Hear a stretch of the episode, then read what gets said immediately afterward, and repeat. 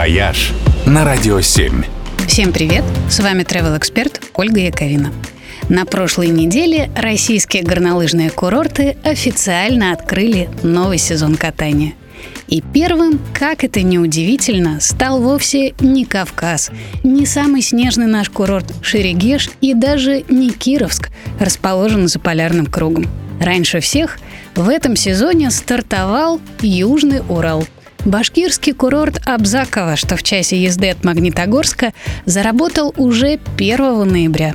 Хотя тут нет ни ледников, ни заоблачных круч, а есть такие уютные горочки с круглыми макушками и лесистыми боками. Вот на одной из них правда, со зловещим именем Шайтан, и располагается курорт Абзаково.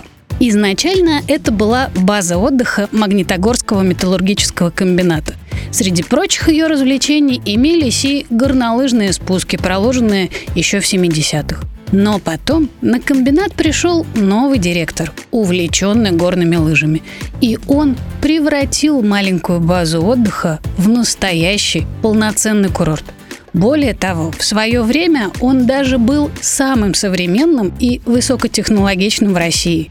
Именно в Абзаково, в частности, появились первые в нашей стране снежные пушки. Сегодня здесь 9 подъемников и более 15 километров трасс. Они не самые сложные, но зато довольно длинные, почти по 3 километра.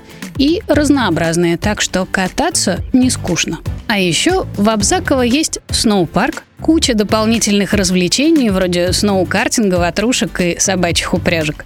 А пару лет назад курорт объединили общим скипасом с еще одним знаменитым уральским курортом Банное – до него всего полчаса езды.